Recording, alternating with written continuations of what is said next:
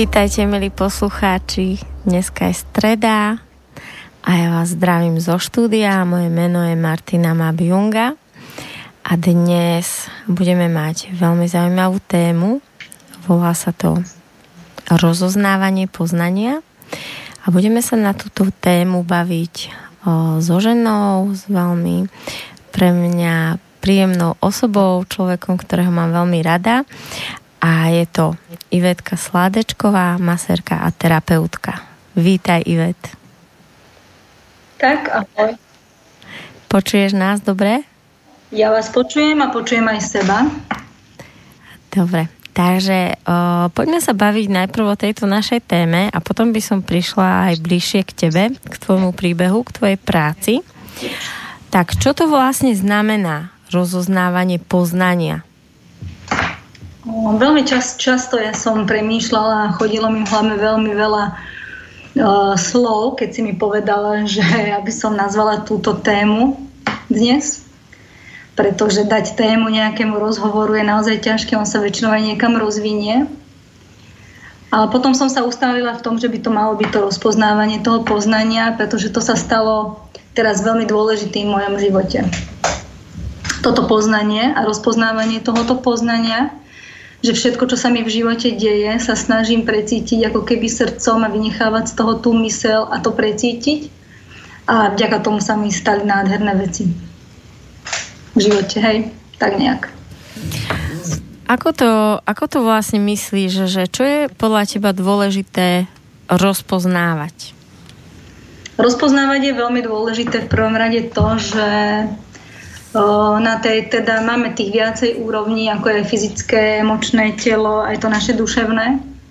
A rozpoznávať vlastne, že tie reakcie, ktoré sú, alebo ako vnímame, ako myslíme, tak rozpoznávať, že či to ide fakt v tej energie lásky a dobroty, alebo či to ide vlastne v energii toho negatívneho, toho ega, to, čo vlastne nie tvorí, ale je deštruktívne pre nás na každej úrovni nášho bytia.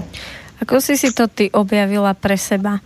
Kedy vlastne mm, prišiel ten moment, že si si uvedomila, že akoby o, nechceš ísť podľa tých modelov a programov, ktoré si vlastne všetci nesieme, ale že sa vlastne dá ísť tým životom aj akoby v úplne inom nastavení toho vnímania, žitia.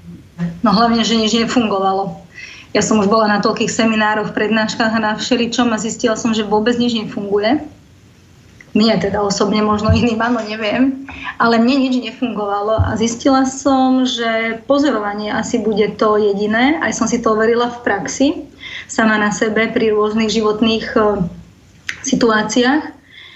A dala som si normálne novoročný záväzok, čo si nikdy nedávam, ale povedala som si, že vďaka všetkým tým zážitkom, ktoré, ktoré som absolvovala, prežila s, s vami, s rôznymi inými ľuďmi, tak boli presne tie, ktoré mi dali odpoveď, že tak toto. A to novoročné predsavzatie bolo, že odteraz budem iba pozorovať všetko, čo ku mne prichádza a s tým pozorovaním budem pracovať a nechám to v tom plynutí, ako sa to všetko deje. A toto bol taký ten základ, od čoho som sa odvinula od tohto predsavzatia. A čo sa začalo meniť v tvojom živote?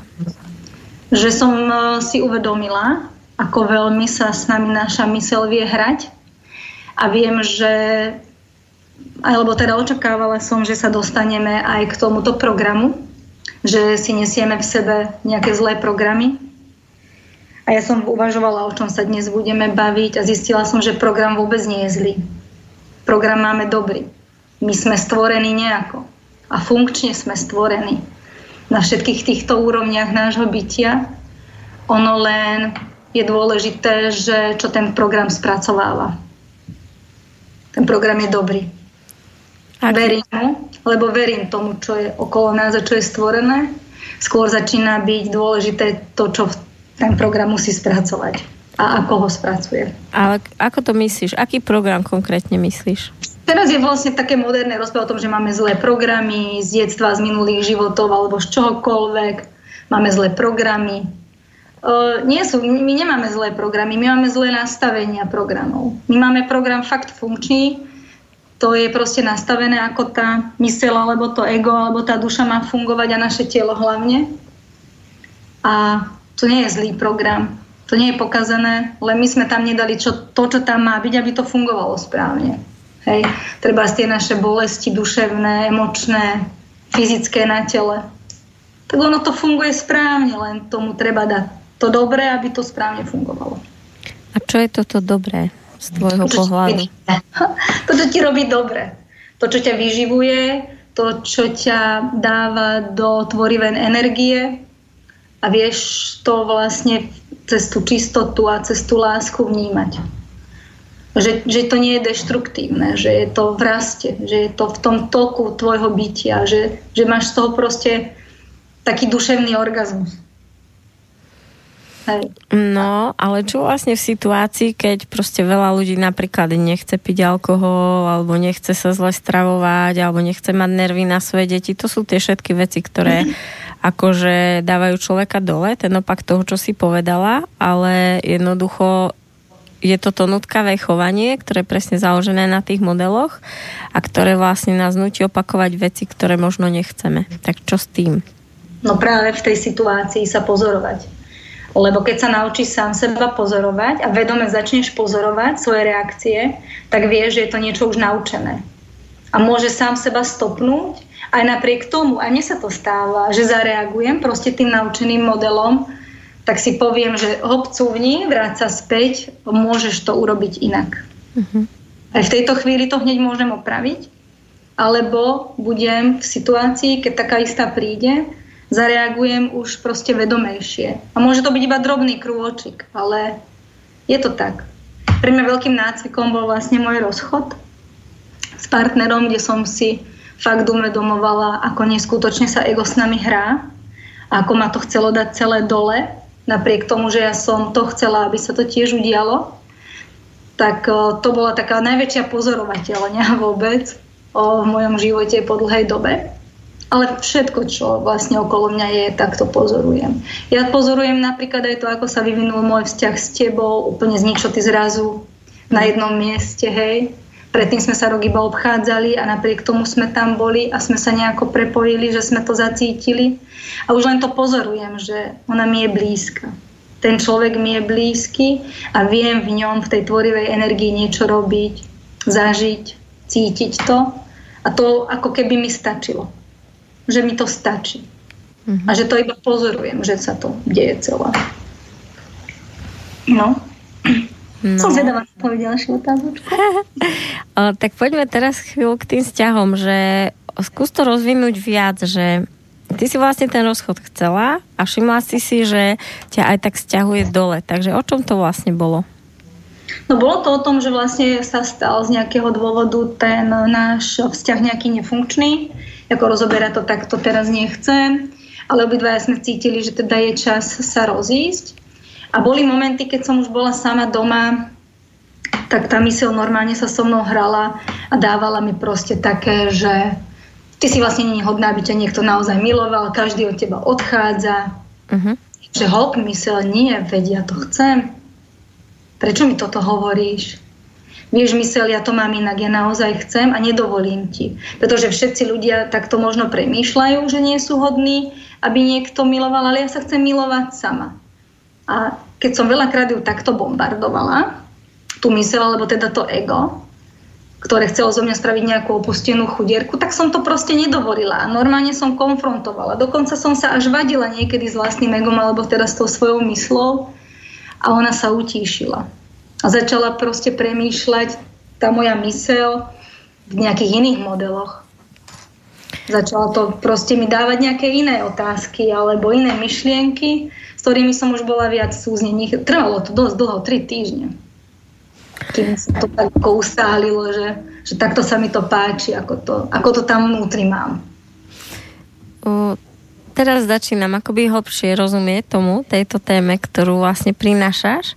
A je to vlastne aj téma mojich dní alebo môjho života, posledné, posledného možno roka, kde som presne objavila o tie, alebo objavila, dokázala som sa oddeliť od tých nutkavých myšlienok, ktoré len tak zrazu trhnú a snažia sa nám narušiť možno chvíľu pohody, ktorú máme, že konečne si človek sadne, zoberie si kávu a mohlo by mu byť dobré a zrazu sa povyťahujú nejaké debilné myšlienky, či už z minulosti niečo nedoriešené, alebo nejaké strachy o budúcnosť a už príde a vlastne kradne to, tú pohodu.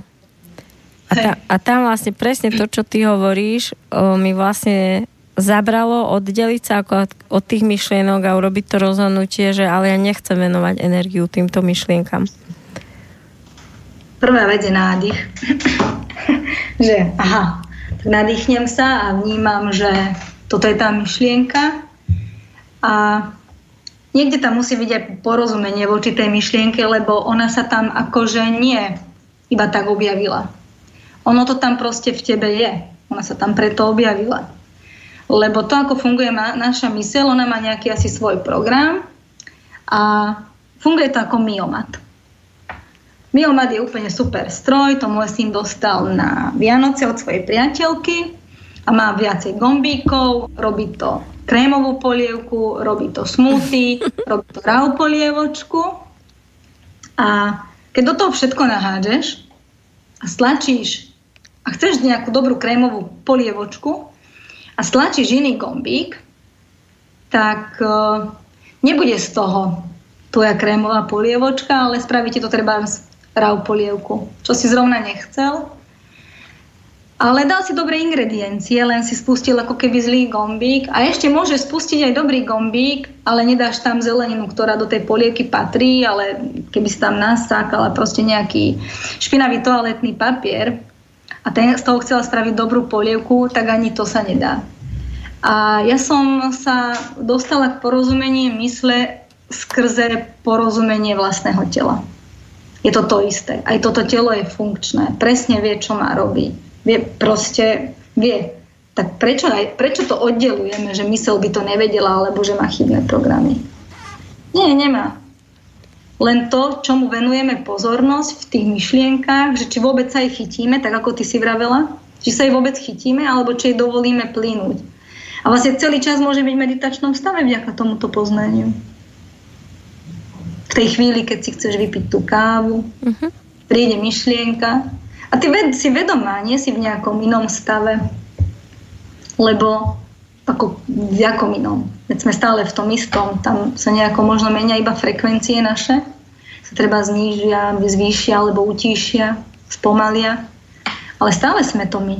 Nepotrebujeme byť v iných stavoch alebo v iných nejakých frekvenciách vedomých alebo neviem už čo všetko dneska ľudia vymýšľajú, aké to je populárne a moderné, že stačí sa fakt iba utíšiť a dovoliť tej myšlienke. Prišla si a teraz porozumiem ti prečo. Aha, lebo to ešte nemám spracované, a ako keby som si ju pretvorila.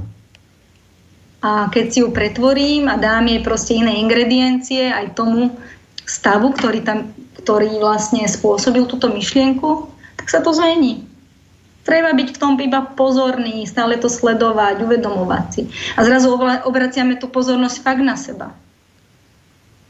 A iba skrze toto poznanie, že vieš pozorovať seba a začneš tomu rozumieť, tak potom vieš to načítať aj u tých druhých ľudí, že on tam ešte nie je, že iba na ceste treba, že aj on by to mohol chcieť. Alebo sa pretvára a skrze porozumenia cez seba samého tam máš potom porozumenie aj k druhým ľuďom. Ale pokiaľ to nemáš, stále tam budú nejaké hádky, krivdy alebo čokoľvek. Uh-huh. A čo sa teda začalo tebe diať potom, keď si začala pozorovať? Lebo v podstate si ako keby transformovala priamo v procese tie, tie veci, ktoré prichádzali po starom a ty si si ako keby objavovala nové cestičky tam, kde akoby ešte neboli vytvorené. Tak kam ťa ten tvoj život teraz po novom vedie? Alebo ako? Do lásky. Do nezištnej lásky. To je to, kam ma to doviedlo a pracovať vlastne v tejto energii, pretože ja stále hovorím, že láska nie je cit, ale je to nejaká energia, s ktorou by sme mali pracovať, nejaká frekvencia. A poznanie vlastne tejto nezišnej lásky, tejto frekvencie, tak to bol ten najsilnejší zážitok pre mňa. A skrze toto poznanie viem žiť svoj život a prinieslo mi to vlastne iba pocit vďačnosti. Pocit vďačnosti, teraz sa nám stala taká príhoda, že ako vlastne v reálnom živote toto vieš spraviť. A mali sme mať piknik, na ktorom malo prísť 30 ľudí.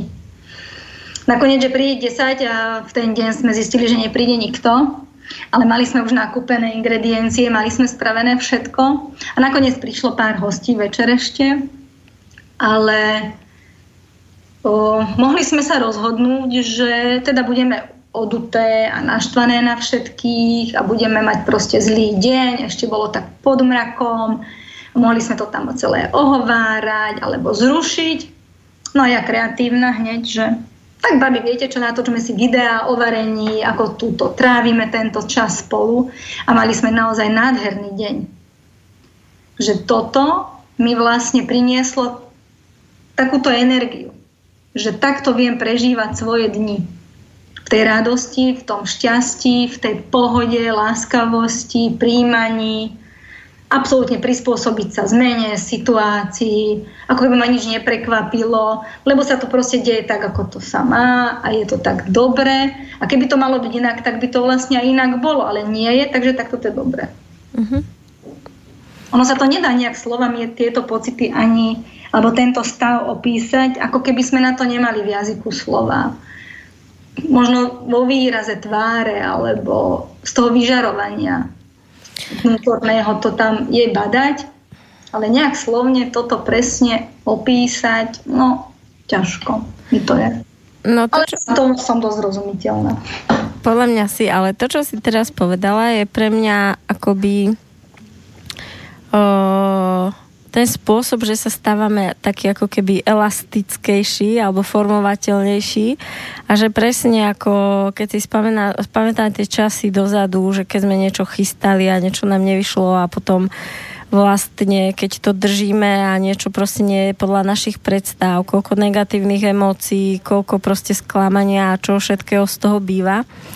A presne to nové žitie je o tom, že keď prichádza tá zmena, pozrieť sa na to, že, že ak to tak je, tak z toho môjho pohľadu sa to teraz možno môže prvých 5 sekúnd javiť, že je to nejaké presne zlyhanie, niekto neprišiel alebo niečo. Ale keď párkrát zažijeme tú skúsenosť, že keď to dovolíme, tak príde možno ešte niečo krajšie, zaujímavejšie a že ten vesmír to tak nenamixoval náhodou, tak potom už naozaj môžeme v podstate veľmi flexibilne reagovať na akúkoľvek zmenu a dokonca ju vnímať už rovno ako nejaké vylepšenie. Čo ty na to? Že ani nie ako zmenu, ale proste iba, iba situáciu, ktorá má byť. To nie, že je zmena, lebo my to nazývame zmenou práve kvôli tomu, že sme mali očakávanie, že niečo sa udeje a to sa neudialo. A vďaka spontánnosti alebo proste nechania toho prirodzeného diania sa vytvorilo niečo nové a my to nazývame zmenou. Ale ono to nie je zmena. Ono to v skutočnosti vôbec nie je zmena. Len sa to vyví, vyvinulo týmto smerom. No, nie je to zmena. Nič nie. Proste my všetko vnímame iba ako že nejakú zmenu, lebo to chceme s niečím porovnať. Uh-huh. Ale ako, to je naša taká tá tendencia porovnávať. Veľmi veľa takýchto modelov máme v hlave od, od toho, čo si myslíme treba o karme, o láske, o vzťahoch, o, o, o tom, ako funguje príroda, čo sa dnes na Zemi deje, vôbec všade všetko. A že je veľmi dôležité, aby človek s týmto bol v súlade. Lebo keď nebude, tak bude mnoho, veľmi chradnúť. Vnímam to tak vo svojom okolí, že ľudia, ktorí nie sú takýto elastickí, ako si to ty povedala, tak majú naozaj problémy o, pracovné, životné, hlavne zdravotné na tej fyzickej úrovni alebo fakt už aj psychické, že to nezvládajú. A že je veľmi dôležité, aby sme sa posúvali, že si zvyšovali tú svoju frekvenciu Teraz každý rozprával o tom, jak sa Zem dala do 5. dimenzie, otvorila sa nejaká levia brána a je to fakt citeľné, že ten deň bol veľmi silný pre mnohých a keď mi o tom ľudia aj rozprávajú, tak ja som udivená, že ako to majú. A ja som ten deň prežila úplne v pohode, že nič sa mi nestalo už. Ja už som bola na to ako keby pripravená, že to príde. Že to bolo také čisté pre mňa. V láske sme boli s Ľudkou Klemanovou zrovna ten deň spolu a sme si to tak úplne v kráse užili ten deň, bez nejakého výchoru a ľudia, ktorí ešte ako keby na tú energiu neboli pripravení, tak tí mali silné dni. Tí mali veľmi silné dni, no. Ako ste to prežili vy? Ja som vtedy mala, už 8.8. bolo dobre, to už bola taká oslava, ale také dva dni predtým sa mi určite si spomínam, že išli rôzne tlaky na mňa, vyplavovalo sa, čistilo a veľa, veľa niekoľko ľudí, s ktorými, ktorí sú moji mm, s ktorými pracujem terapeuticky a s ktorými vlastne komunikujem aj cez telefón, pretože idú akoby veľmi z ťažkých energií, z, ťažný, z ťažkých rodových kodov, tak tam vlastne to naozaj bolo až, až priam pre, prelomové tohto roku. No. Tie rodové kódy, dnes sa o tom veľmi veľa hovorí a stále som počúvala, že teda v genetike nemáme takéto kódy a neviem čo, lebo že kódy sú fyzické, ale teraz keď si uvedomujeme, že na, naše telo je tiež iba frekvenčne zhustené, že vytvára nejakú hmotu, ale že na, na, vo svojej podstate je to frekvencia, tak ten rodový kód, už tomu začínam aj ja rozumieť, že vlastne Mm, to moje morfogenetické pole, ktoré okolo nás je, tak si to iba načítame hneď, ako sa narodíme. Že si to na tom fyzickom tele neprenášame, ale fakt na tej kvantovej úrovni si to všetko prenášame a že sa to potom odzrkadluje v našich životoch niekedy veľmi ťažko. Sama viem, že ku mne ľudia takto tiež prichádzajú, alebo ja sama, že som si tým prešla, alebo si to možno ešte prežívam. Áno. Áno, ja vnímam, že vlastne človek, ktorý ako vychádza už z tej ilúzie, z toho, z toho akoby o, vnímania toho klasického bežného, ktorý vlastne sme poznali a začína vnímať akoby to, tú viac úrovňovosť života, tak vlastne naozaj akoby prechádza čistením, spracovaním si toho detstva, toho rodu, tej, tej ako keby záťaže karmickej cez ten rod sa dá povedať. A potom akoby prichádza moment, kde už akoby má zmapované to svoje vnútorné dieťa, už ako keby pozná tie svoje základné presne tie veci, ktoré ho zvyknú napádať, tie jeho akoby slabé miesta. A potom sa presne, ako si to pomenovala, pomenovala s tým pozorovateľom, sa akoby to jeho vedomie presúva z toho ja, Ivetka od narodenia do teraz, alebo ja, Martina, do toho, akoby do tej duše, kde sme vlastne presne v tej láske, v tej celistvosti a dokážeme pozerať na tú svoju ľudskú časť, čiže či už na tie programy myšlienky alebo na niečo, presne z tej oddelenosti a už to jednoducho nejde cez nás ako či už tá emočná búrka, alebo že už to jednoducho nami, nami tak nehýbe. Nemáva. Ale napriek tomu je úžasné mať emócie, lebo tie nás robia ako keby živými. Ale najväčšie pozorovanie ďalšie bolo pre mňa porozumieť karme, lebo ja som stále hovorila, že to ako ľudia vysvetľujú karmu, je pre mňa taká banalita, ako keby ňou ospravedlňovali svoje zlé skutky a zlé rozhodnutia. Ale to je karma, nejaký osud alebo tak. Niečo s tým skôr osudom, ako vnímam, že je to, že je to skutočné, že je to taký nejaký výťah, ale keď si uvedomím, že vlastne ja na tejto planéte nežijem ako parazit, ako to zvykneme sami na seba hovoriť a nie sme tu žiadni otroci nejakých iných bytostí, proste to z nejakého dôvodu iba žijeme a nezapodievajme sa tým, že prečo. My žijeme na tejto planéte ako symbianti. To čo? Že v symbióze žijeme na tejto planéte so všetkým, čo tu je. Uh-huh. Doslova nie sme niekto, kto tu je navyše. Lebo keby áno, tak to, čo nám príroda ponúka, by to tu pre nás nebolo. Už len to, ako funguje naše telo a ako potrebuje tú prírodu, tak je logické, že to bolo stvorené ako pár. Že to nebolo, že to tu bolo predtým a my sme sa tu zrazu objavili ako nejakí paraziti a my to, vieš, nefungovalo by to. Ja si myslím, že stvoriteľ sám je múdrejší od tohto, aby to dovolil, aby sa to takto nejako inak zariadilo. A skrze toto poznanie, že my sme symbianti na tejto planete a že aj s tou matkou zemou sme absolútne prepojení a ona je prepojená s celým vesmírom a so stvorením a so stvoriteľom samotným, tak mi prišlo aj to, že mm, my sa nemáme ani kam vrátiť, lebo sme od nikadiaľ neodišli. Stále proste to, že máme sa navrátiť k Bohu, alebo k, k svojmu základu, alebo k svojej podstate, ako kedy si od nej stihol odísť. Jako, a kam? Vieš, proste v tom byti a v tvorení, ktoré je iba jedno jediné a my sme z neho súčasťou, ako kam od neho môžeš odísť? Ako kam? Jak niekde inde, do nejakého iného stvoreného vesmíru nejakým iným bohom, keď iba jeden existuje, vieš, že sa ľudia už ako keby e, nezapodievajú a príjmu nejaké takéto tie názory na karmu, na stvorenie, na Boha alebo na čokoľvek. A idú už hlbšie za tým, ale vo svojej podstate, keď sme tu a existujeme v, tomto, v tejto väčšnosti, tak ako od nej môžeme odísť niekam? To nedáva ani logiku predsa.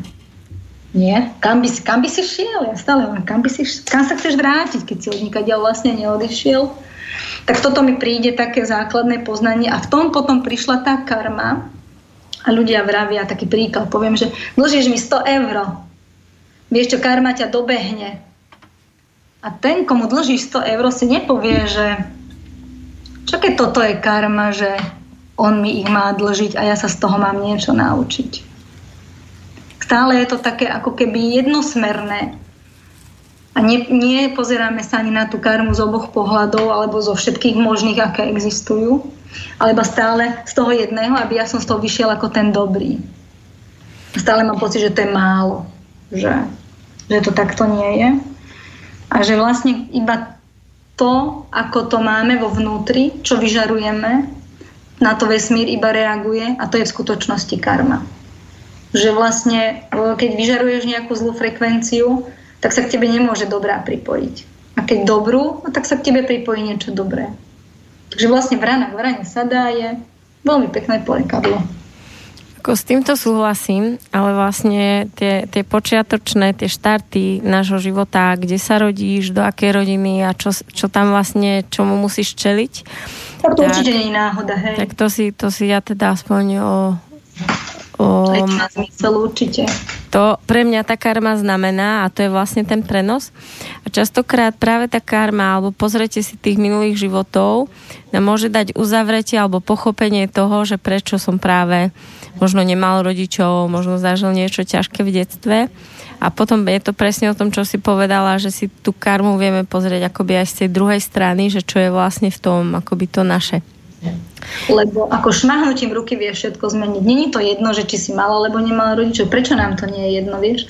Ja stále vravím, že keď opustíme toto fyzické telo a tá duša, ona iba ako keby ona nie, nie je oddelená od bytia, ona je stále súčasťou bytia, tá naša duša, len má na sebe navešané nejaké meso a keď vlastne človek zomrie fyzicky, tak tá duša stále zostáva v tej istej jednote, nasatá so všetkým týmto životom. A neverím tomu, že keď človek zomrie, tak si duša rozmyslí, že vieš čo, ja v budúcom živote chcem, aby ma znásilnili. Žiadna duša nie je taká blbá, aby toto chcela. A kto to potom to, rozhodne? To nie, to nie. Určite sa to deje z nejakých úplne iných príčin. A je to dosť taká silná téma, ktorou sa teraz zapodievam, že, že kde sa to berie v nás vôbec, takéto veci, že sa takéto veci dejú, že ako sme k tomu dospeli, že toto robíme.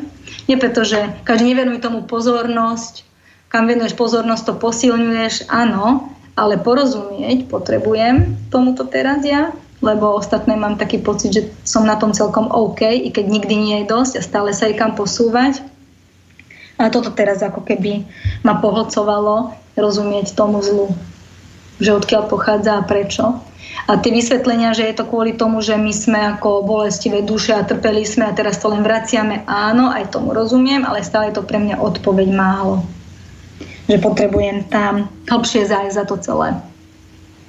ešte? Tak o, ja konkrétne som regresný terapeut a vlastne pri, pri tej práci chodíme často do tých minulých životov a z mojej skúsenosti je, že tá duša si volí tú cestu, akou sa očistí z toho, čo ako keby zažila. Pretože veľmi veľakrát, keď zomierame, najmä tie tesne chvíle po smrti, keď sme schopní prezrieť a uvidieť, čo sme kvôli ako keby v tom živote spôsobili, tak je v nás pocit to akoby odčiniť. A veľa razy práve my sami seba o, častokrát, či už ako keby si zabraníme tomu, aby k nám možno na niekoľko rokov, na niekoľko životov buď prišla láska, alebo si zavrieme nejaké schopnosti. E, tá moja skúsenosť hovorí o tom, že tá duša akoby sama seba vyvíja skrz to, ako vlastne chápe to, čo sa jej, čo sa jej vlastne dialo a tom, kam chce smerovať. A preto aj z môjho pohľadu práve teraz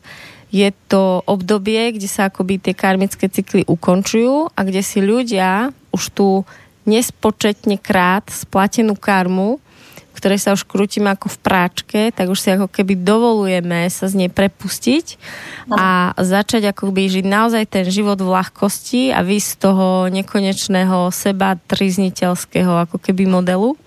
A tam už presne prichádza to, čo si hovorila, že dovoliť si práve zmenou tej myšlienky alebo tej frekvencie si utvárať naozaj tú prítomnosť tu a teraz. Ale aspoň to ja vnímam, že e, my ľudia, ktorí ako keby práve teraz žijeme na tej planete a práve sme v tom bode, kde si ty, alebo ja, alebo ďalší, ktorí ako keby už prichádzajú k tej svojej duši, tak o, sme museli prejsť ako keby tým bahnom a, a v podstate sa z neho ako keby sami sami prepustiť, vyslobodiť každý to svojou akoby jedinečnou cestou.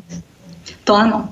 Ja som si minulé životy zažila nie nejakou regresnou terapiou, ale iba tak proste v priebehu dňa niečo s niekým a sa mi to objavilo a boli tam z toho nejaké porozumenia, odpustenia, sekundové záležitosti alebo pochopenia, že prečo mi je tento človek blízky alebo nie je. O, sa mi to akože deje. A áno, viem, že si o, z toho ako prenášam aj do tohto života niečo, ale keď sa v tom budem, ako ty hovorí, cykliť ako v práčke a nepríjmem to, lebo je to preto, že sme vtedy samých seba neprijali. Keď teraz vlastne učíme sami seba sa prijať tým, kým sme a aký sme, tak nebudeme musieť ani sebe, ani druhým odpúšťať a nebudeme musieť mať karmické dlhy. Chápeš? Že ja sa príjmem, že som takáto s mojimi chybami a zrovna s týmito kruhami pod očami, ešte dobre, že nemáme do, do, toto kamerové vysielanie, lebo som unavená, jak zle vyspatá, ale že, že sa príjmem, absolútne sa príjmem a nebudem ani mať pocit viny voči sebe, ani voči druhým ľuďom, že vlastne on to, čo urobil, urobil najlepšie, ako vedel, bez ohľadu na to, že to má nejaké blbé následky alebo zlé.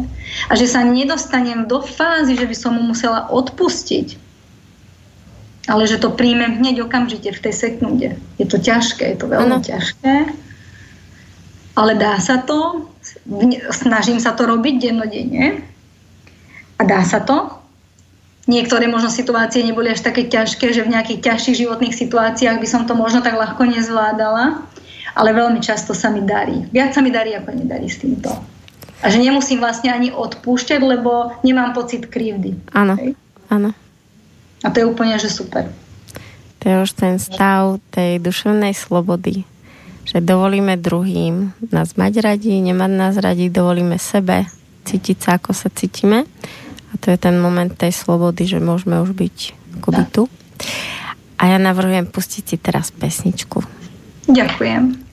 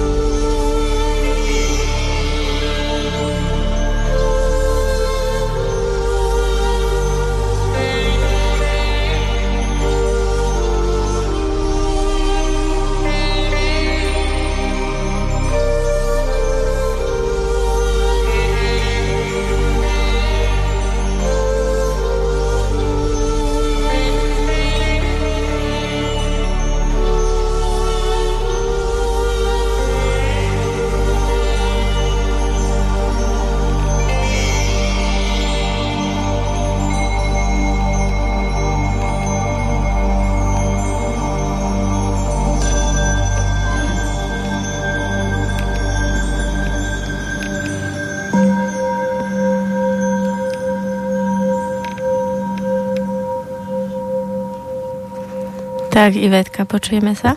Áno, počujem ťa. Nádherná pesnička, tvoja obľúbená? Je. Neviem, či je vôbec, že obľúbená.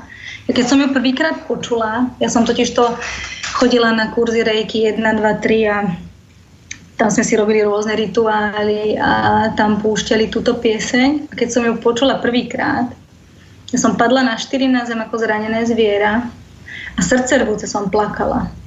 Ale že veľmi. Brieskala som. Nevedela som, čo sa so mnou deje vlastne. A keď som si to našla na YouTube a púšťala som si ju veľmi veľa krát, tak vždy som plakala, vždy. Dnes už nie. Ale asi rok to trvalo, že keď som si ju púšťala, tak uh, ma ako keby, nie že zraňovala, čistila ma. Neskutočne je to pre mňa teraz, keď si ju púšťam, aj teraz som to cítila, mám to ako očistný rituál, túto pieseň. Odplaví všetko, všetko mhm. zlé, bolestivé. Pre mňa ako očistný rituál, vôbec neviem, o čom tam spievajú, je mi to jedno, ale tá intonácia a tie nástroje, to proste vo mne vzbudzuje takýto pocit. Akou, akou masážou alebo s akými masážami ty pracuješ a ako pracuješ o, v terapii s ľuďmi? Ja som si zamilovala aromaterapiu, vône. Vždy som milovala vône. Vždy som cítila, že vône sú niečo silné. A dostala som sa k teda esenciálnym terapeutickým olejom, tak s nimi pracujem keďže ja som chcela sa dotýkať ľudí, pretože fakt na tých rôznych seminároch, kde som študovala v tých rôznych školách, tak som pochopila, aký veľmi dotyk dôležitý. Tak som si maserský kurz vlastne spravila iba kvôli tomu, aby som sa mohla verejne dotýkať ľudí. Aby to teda nikomu nevadilo. Takže vlastne ako dotyk samotný považujem za terapiu a masáž je jednou z nich a nie som zastancom takých tých klasických masáží, skôr mám rada, keď ľudia môže prí, môžu prísť a oddychnúť si. Takže robím aromaterapeutické masáže iba s olejmi, niekedy do toho použijem aj sol, aby to mali také ako no ako ten, čo, peelingovú, taký peeling, takisto aj kávovú používam na posilnenie srdca, ciev, alebo aj humáty a rašelinu používam ako terapiu a masáže. Takže skôr také relaxačné, čistiace telo aj dušu, lebo tie esenciálne oleje upratujú v našich hlavách, či chceme, či nie, keď sa používajú. No a potom tu máme telové také ušné sviečky, ktoré tým, že sú plameň a mám rada veľmi oheň, i keď toho môjho sa niekedy bojím, ale ten oheň zvonka milujem. A a s nimi pracujem. Tie majú pre mňa až úžasnú tú liečivú schopnosť a obdivujem to, keď sa to deje a vidím to. A tým, že ja vlastne, keď sa pozriem na ľudské telo, ja vidím, že kde treba niečo urobiť, tak uh, tieto sviečky mi veľmi pomáhajú a tým, že vlastne nie, nie, ako keby som sa nevenovala iba to, lebo slovo liečiť nechcem použiť, že sa venujem nielen tomu fyzickému telu, ale aj tomu emočnému a duševnému, tak z toho vznikla vlastne taká moja terapia, ktorú ja si praktizujem. A to je moja vlastná. A volám ju, že triang terapia. A volá sa triang preto, lebo keď nakreslíš na papier trojholník, vyzerá to dobre, keď do ňoho napíšeš nejaké slova. Tak som si to iba preto takto nazvala. Ale je to vlastne terapia, ktorá pochádza z porozumenia toho, aké máme hodnoty, a že keď mi ľudia napíšu svoje hodnoty, čo je pre nich v živote dôležité, tak im to veľmi rýchlo zruším skrze tú terapiu, aby porozumeli, že všetky hodnoty, ktoré majú, máme založené na strachoch, ktoré nie sú tvorivá energia. A potom s nimi pracujem, aby si ten rebríček hodnot vedeli prerobiť na frekvencii lásky a seba lásky teda. To je pre mňa taká. A potom robím analýzu zdravotného stavu, mám tu úžasné karty, s nimi sa hráme, alebo niekedy iba tak kecáme a tak. Ako to príde, do čo potrebuje, tak intuitívne robím všetko. Mm-hmm. Aj moja skúsenosť je, je taká, že vlastne ľudia si chodia k tomu terapeutovi alebo k tomu maserovi po, po tú jeho energiu A mm-hmm. práve práve tie formy ani nie sú až tak dôležité ako to pole toho terapeuta, ktoré už samo o sebe je, je vlastne transformačné pre toho klienta. Takže si viem predstaviť, že za tebou ľudia radi chodia. A, a tá forma, ktorú... Rada za ľuďmi. A tá forma, ktorú si si objavila, znie veľmi zaujímavé. Zaujímavo.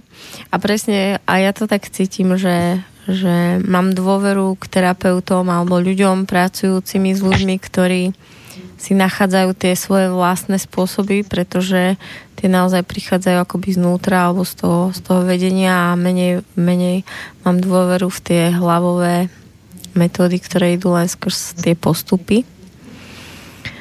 A ja som ináč tiež bola nejaký čas o, v práci z rejky.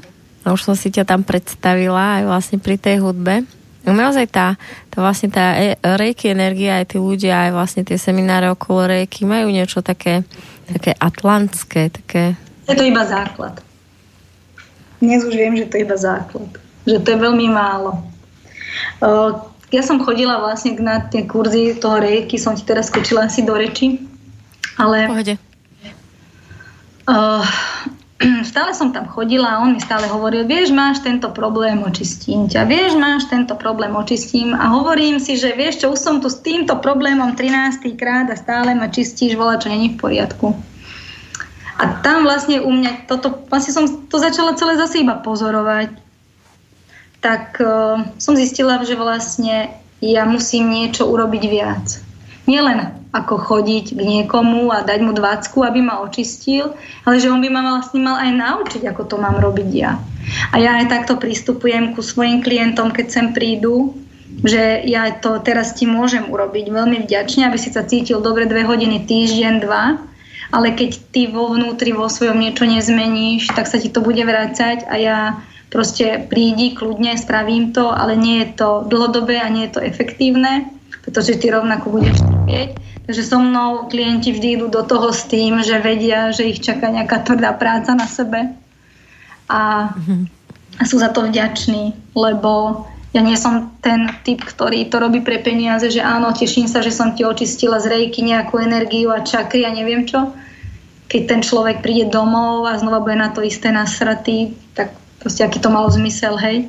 Vôbec nemalo to zmysel, ani efekt. Možno chvíľkový, že mu je 5 minút dobre, ale uh, tú prácu a tieto dary ja si vážim o mnoho viacej, aby sme išli takto po povrchu Hlbšie som sa do toho dostala vlastne, som študovala v Budapešti na Metafyzickom inštitúte od človeka, ktorý školu založil od, o, vďaka tomu, že sa učil u Satia Sajbaby. A aj tá moja terapia, triang terapia vlastne vznikla na základe toho, že on má to učenie tých základných 5 ľudských hodnôt.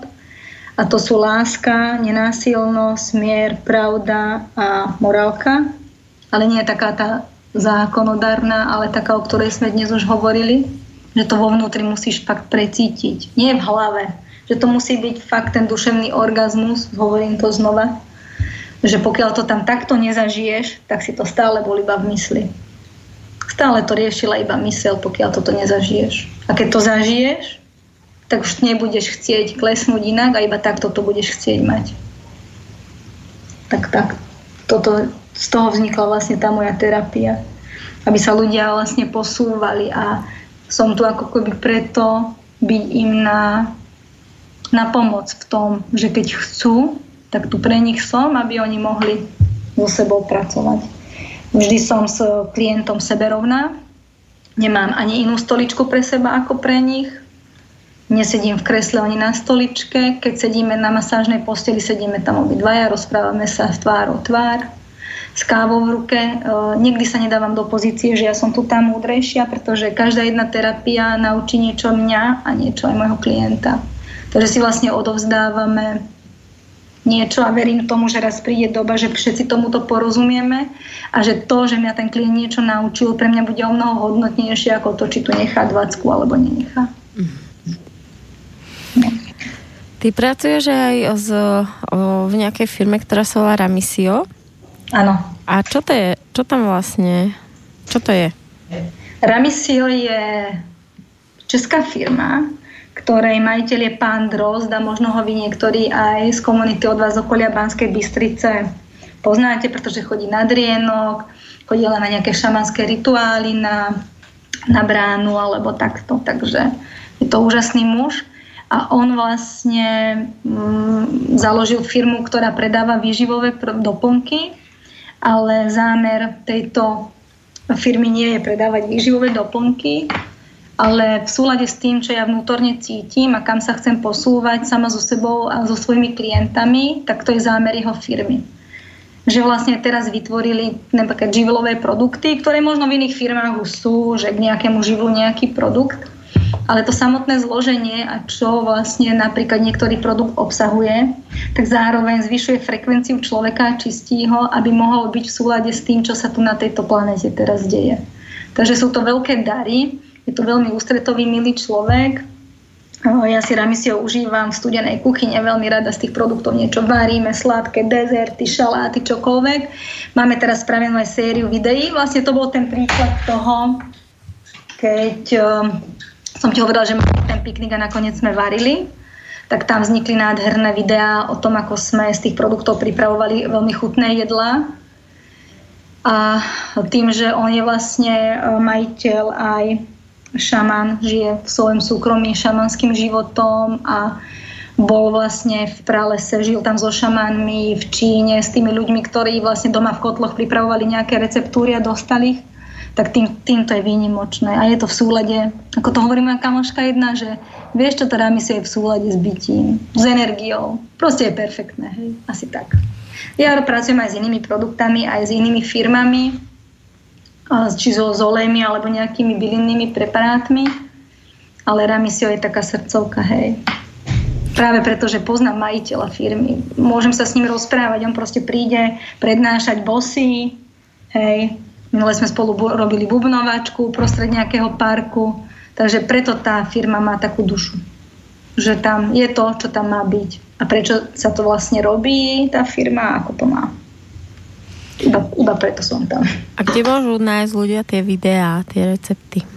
Ešte nikde, ešte nikde, lebo naša legislatíva, zákony nedovolujú rozprávať o niektorých zdravotných účinkoch niektorých rastlín, takže to tam musí byť nejakou firmou schválené, že či to je takto OK. A keď to bude, tak asi to dáme na YouTube alebo nejak tak. Určite to nájdu na Facebooku, na mojej stránke, cez mňa alebo na YouTube Určite to bude volať, že rá recepty, alebo ramisio, alebo nejak tak. A ty si kde, kde teba ľudia nájdu? Ja bývam v Šali a v poliklinike, v nemocnici. Takéto čarodejnícke miesto som si vybavila, kde ma ľudia vedia nájsť, že keď nechcú vlastne fungovať cez ten bežný zdravotný systém, tak je tu pre nich alternatívna možnosť, nie je alternatívna, prirodzená a tá s tými bielými plášťami je alternatívna, ale dobre, máme to inak. Hej? Uh-huh.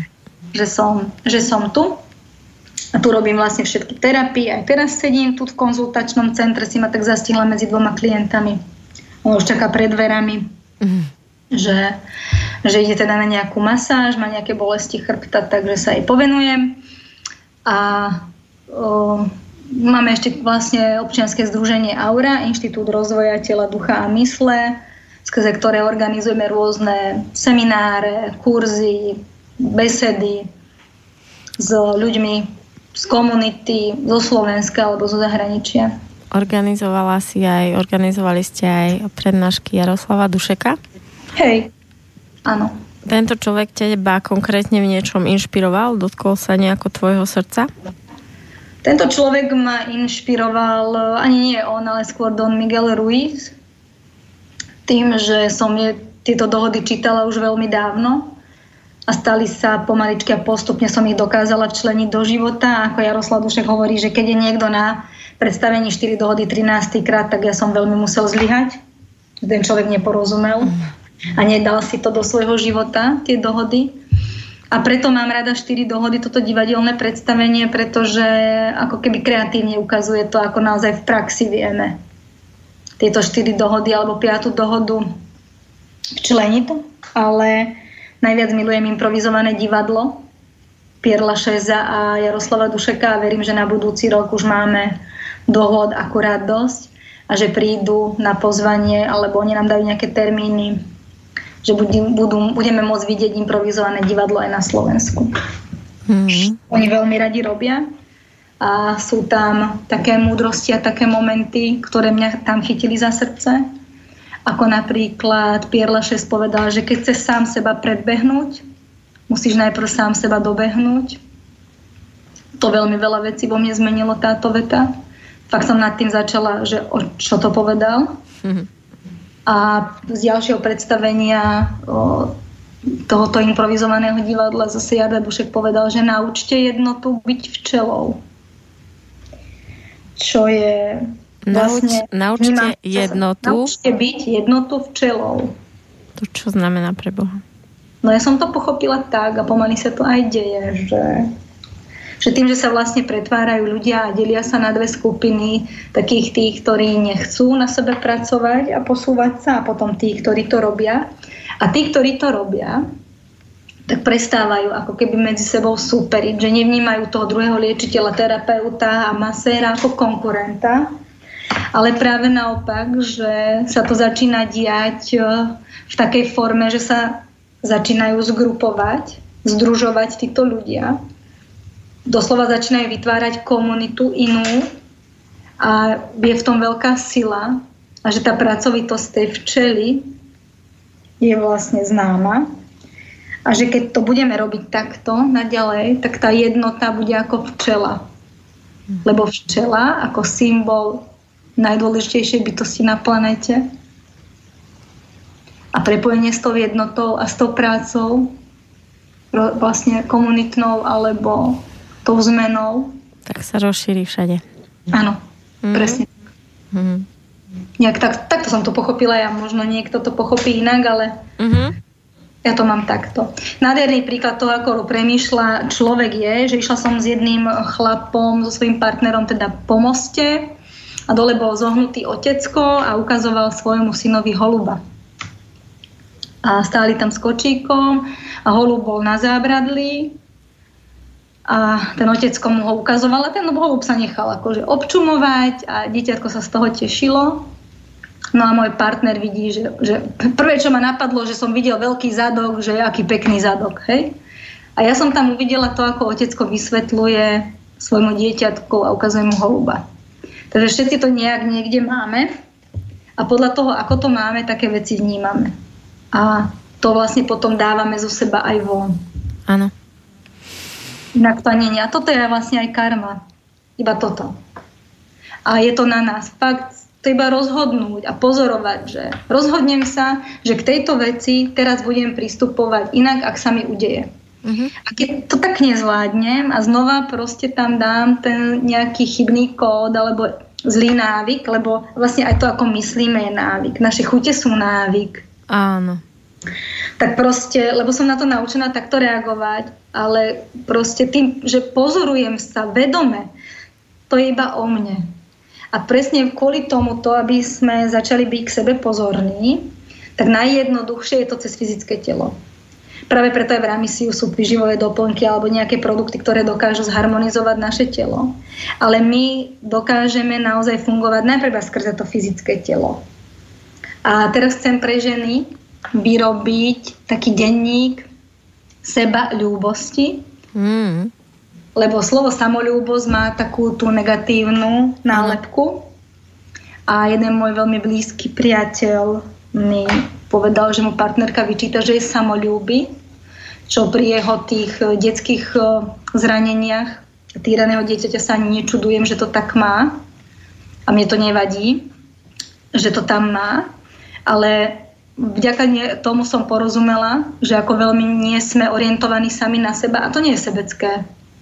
Ale chcem, aby proste ten denník mal nejaký efekt a to ten, že každý deň si tá žena zapíše. Potom by bolo dobre, keby také mali aj muži a potom aj ako partneri, ako mm. do mhm. som sa tomu veľmi tešila, keby to takto vzniklo. Ale ja som žena, tak to chcem spraviť hlavne pre seba a hlavne pre ostatné ženy že každý deň si zapíšeš, že vedome budem pozorovať, čo som dnes pre seba urobila. Na tej fyzickej úrovni najprv. A možno kým prídeš 365 dní v roku si uvedomíš, že už pracuješ vlastne na svojom duš- duševnom alebo emočnom svete, čo si pre seba urobila a že keď tam týždeň nič nedáš, to znamená, že týždeň si sa nevenovala sama sebe, veď to je veľmi dlhý čas. Áno. A vlastne každý deň si napíšeš niečo, porozumieš tomu, že aj ten druhý chce mať na seba čas. Ja neviem, dnes som si dopriala hodinu samoty. Áno? Masturbovala som, bola som u kaderníčky, bola som v parku, pozerala som sa na vtáčik, to je jedno čo, že to bolo iba pre mňa, tak, eh, tak porozumieš, že aj ten druhý človek to tak má a že mu to dopraje, že ho necháš a ja som teraz nafotila sériu nádherných fotiek. Dovolila som si byť krásna a nahá vonku v prírode. A tie také rozumné a cudnejšie fotky, kde ma bude vidieť odzadu, alebo teda nie, úplne intimné miesta nebude vidieť, tak budú vlastne súčasťou tohoto denníka, že čokoľvek, čo budeš chcieť urobiť v energii lásky a tej seba ľúbosti, tak to urob a napíš to do toho denníka, že si to urobila, aby si na to nikdy nezabudla. Mm. A kľudne si aj urob fotku a tú moju kľudne aj prelep, nemusíš sa na môj ksicht pozerať. Mm. Môžeš tam mať svoje fotky a nalep si to tam, aby sme fakt začali proste pracovať sami so sebou a pozorovať sa, lebo iba vtedy si uvedomíš, že si niečo pre seba urobila, keď to aj pozoruješ a uvedomíš si to, že aha, toto veď bolo pre mňa. A to je úplne nádherné. Takže teraz vlastne pracujeme na tomto denníčeku seba, ľúbosti, pretože ľúbosť je cit a práca so sebou a láska je frekvencia. A keďže to máme robiť pre seba, tak sa to volá, že seba, ľúbosť a nie samolúbosť. Ešte som neprišla na to, aký je rozdiel medzi seba a samolúbosťou, ale aj na to prídem. Mm. Že mi to takto prišlo toto krásne slovo. Na to, ktoré bola kedy že vraj bolo, ale sme na ňo zabudli. Áno. iné. Určite sa všetci učíme sami seba ľúbiť a touto krásnou myšlienkou môžeme ukončiť dnešnú reláciu. Ja ti ďakujem, že si prijala pozvanie. A ja ďakujem veľmi tebe za to, že som vôbec prvýkrát v živote mala skypový hovor. Mm-hmm. Ja ešte nikdy a technicky moc nie som zdatná. Budem vďačná, ak niekomu niečo tieto slova dali a niečo mu ich posunú ja si veľmi cením tvoje priateľstvo a to, že si urobila takýto krok, že si ma zavolala do tohoto červeného stanu, lebo to pre mňa znamená, že asi robím niečo dobre, pretože si ťa veľmi vážim, čo robíš ty. Takže asi to bude nejako vzájomné a to pre mňa veľmi silné. Naozaj som ti vďačná. Áno, určite je to vzájomné a Mňa veľmi zaujímajú ľudia, ktorí sú presne takíto samoukovia, takíto vášniví samoukovia ako si ty a objavujú si to po svojom, takže ma to veľmi s tebou dneska bavilo. Ďakujem veľmi pekne. Tak ďakujem ešte krásny deň tebe aj vám. Si užite krásny deň. Ahojte. Áno. Ahojte, čau. Ahoj. Táto relácia vznikla za podpory dobrovoľných príspevkov našich poslucháčov. I ty sa k ním môžeš pridať. Viac informácií nájdeš na www.slobodnyvysielac.sk Ďakujeme.